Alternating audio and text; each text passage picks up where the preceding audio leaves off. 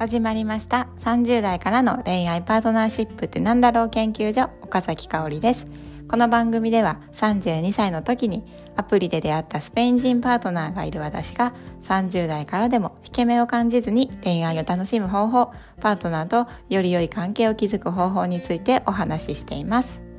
今日のテーマはパートナーや家族とどうやって仲直りする？今日のお話は結論があるお話ではなくてですねパートナーや家族とねぶつかった時って身近な人とぶつかった時で皆様どうやって仲直りしていますか？私は、まあ、1週間ぐらい前にですねパートナーと同棲を始めて、このね音声配信でもお話ししている通り、まあ、家事分担でね、まあ、ぶつかり合う日が続いて、正直ねとってもしんどかったんですよね。なのであ仲直りの方法って、まあ、人によっていろいろあるよなって思ったので今日はね仲直りの方法について掘り下げてお話をしてみようと思います。ではまず仲直りの方法っていうと皆様どんなイメージがありますかね？仲直りする時はもう絶対に自分からすぐ謝るっていう方もいればまあ、相手が悪い時はもう絶対に相手が相手から謝ってくるのを待っている。とかあとはね逆にも何にもなかったかのように自分から振る舞ういつものようにね話しかけるとか、まあ、もうこれは、ね、もちろん何にどんなね問題にでぶつかっているのかとか、うんとそのね、問題の大きさとかあとどれぐらいなの頻度でねぶつかっているのかとか、まあ、そういう問題の大きさとか頻度によってあとはねお互いにどれだけ納得できていないかとかね納得したいかとかによって、まあ、正解っていうのは様々なのかなっていうのは思うんですよね。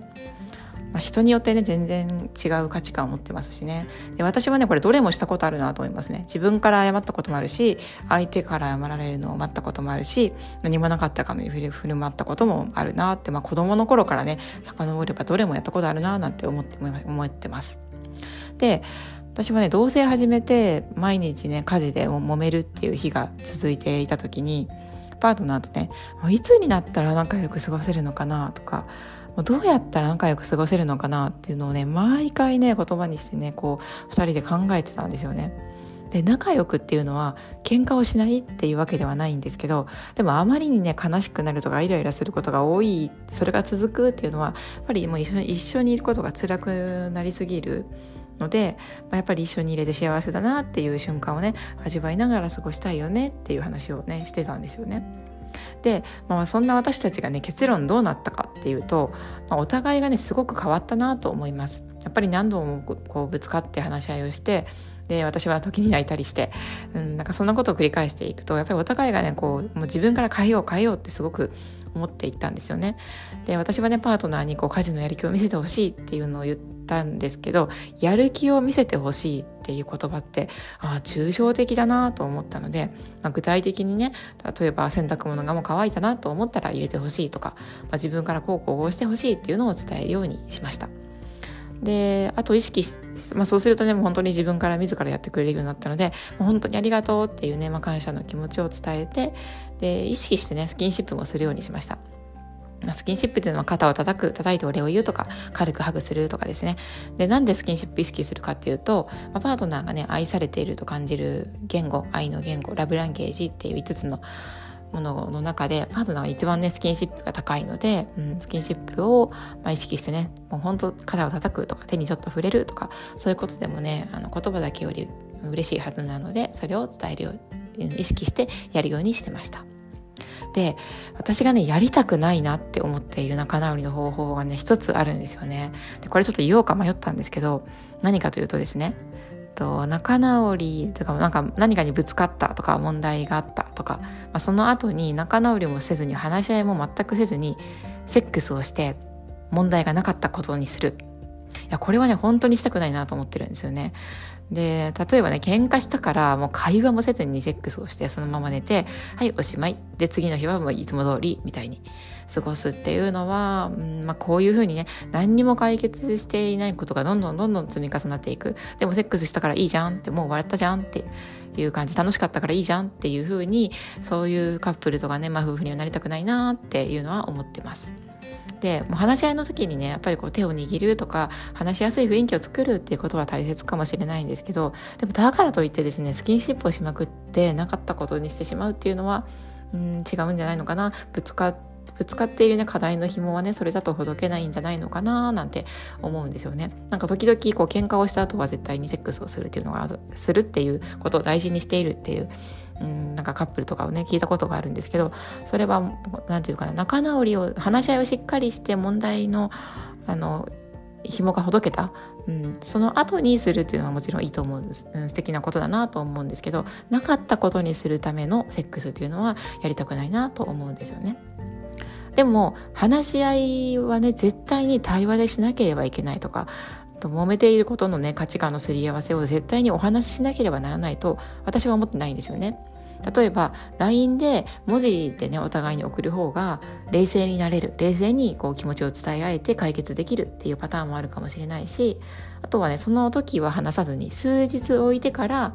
もう一回ね、話し合いをする時間を持つっていう方が落ち着いて冷静にこう振り返りながら客観的な視点も持ちながら話し合えるっていうパターンもあると思うしこれはね本当にねカップルとか夫婦とか、まあ、家族とかその関係性によって本当にいろいろあると思うんですよね。で私自身は、まあ、家族とか身近な人とぶつかった時に、まあ、子供の時からもう文字よりもね対話会話お話をしてきたなっていうのを思うんですよね、まあ、気持ちを伝えたり時にはねもうほんとぶつけぶつけたりとか聞いたりとかねしてきましたねで私さん三姉妹なので、まあ、本当に妹たちとはねもう喧嘩喧嘩喧嘩喧嘩っていう風にちっちゃい時なんかもう喧嘩しまくって本当にそういう風にして、うん、ぶつかり合って、まあ、学びながら本当に大きくなったななんて思うんですよね。でそれはもう本当に何て言うのかな模範解答のような話し合いではもちろんなくってもうギャーギャー騒ぎながら時にはなんかもう妹たちとは時にはなんかこう手も出し合いながらなんかそんなまさに兄弟喧嘩みたいなことをしながら大きくなってなったなって思うんですよね。だからですねこれがこの経験があるから私は今も直接話し合うことを、まあ、自分がすごく大事に求めているんだろうなって思うんですよね。でも、うん、言葉っていうのはやっぱり時にね人を傷つけることっていうのは絶対にあるのでもちろんどんなことでも言葉にして伝えればいいとかそういう簡単なことで簡単というかストレートに伝えればいいっていうわけでもなくって私がねどれだけうんと傷つけずに言いたいなとか相手のことを思っているからこそ伝えたいなって意識していたとしてもいつ相手を傷つけるかっていうのはわからないですよね。でもやっぱりお互いに人間だし機械じゃないしねロボットじゃないしねこの時はあの言葉言われても OK だったけど今日はすごく悲しいとかやっぱりそういうことだってあるし感情があるからこそお互いのことをね大切にする気持ちをやっぱりベースには土台には絶対に持って一つ一つぶつかぶつかり合ぶつかったことに向き合っていこうとする姿勢っていうのをこれからも大事に持ち続けたいなと思います。ということで今日はパートナーや家族とどうやって仲直りする？というお話をしました。いかがだったでしょうか？皆さんはね過去をどうやって仲直りしてきましたか？ぶつかり合った後直後にすぐ話し合いをしたのか時間を置いたのか手紙とかねいろんな方法あとは第三者に入ってもらうことが多かったとか、まあ、いろいろあると思います。でまずはね自分がどんな方法で仲直りしてきたかなっていうのを振り返ってみることってすごく大事かなって思います。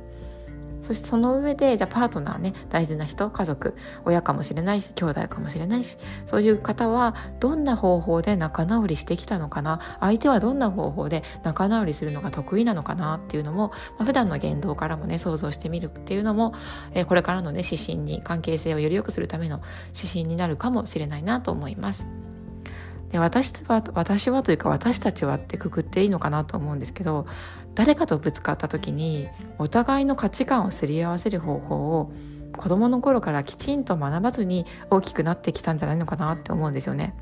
なんか貸してって言われてダメって言ったらこう親とか先生から貸してあげなさいって言われたりとかごめんねって言われて嫌だって言ったらいや嫌だじゃなくていいよって言うのよとか私ねあの言われてきませんでしたかね私はね恥ずかしながら、まあ、自分がね保育士をしていた時に今思えばねなんかそういうなんかもう相手相手というか、うん、貸してあげなさいとかねうん、嫌だ嫌だじゃなくていいよって言ってあげた方がいいよみたいなねなんかそういうよくわからない喧嘩の仲裁ばっかりしてきたなって思うんですよ。でそれはね私自私自身がぶつかった時にどうしたらいいのかっていうのを根本的には分かっていなかったんだと思うんですよね。で今も分かっているかっていうともちろんその何て言うかな絶対に誰とぶつかっても大丈夫なんてことはもちろんなくってうん、本当試行錯誤しながら今向き合っているんだろうなって自分のことを客観的に見ても感じますだからなんかパートナーやね家族ねすごく大事な親しい人身近な人と、まあ、そういうぶつかった時のねぶつかり合いや喧嘩とね向き合うっていうことは自分自身が許せない感情や言動に向き合うことでもあると思うんですよね。例えば私はねできるようになりたいことはうん、自分から一生懸命学ぶべきと思っているんですよねだからパートナーの料理ができるようになりたいって口で言うだけで全然行動してないじゃんみたいな風に思っちゃうところにイライラするんですよねででもね相手に求めることは自分が自分に許可したいっていうことでもあると思うんですよねだから今向き合うことを逃げちゃうとまたね同じようなことが起きた時に別の誰かにイライラしたりとか別の出来事に悲しくなってしまうことがあるんじゃないのかなって思うんですよね自分の中で自分に対して許せてないから。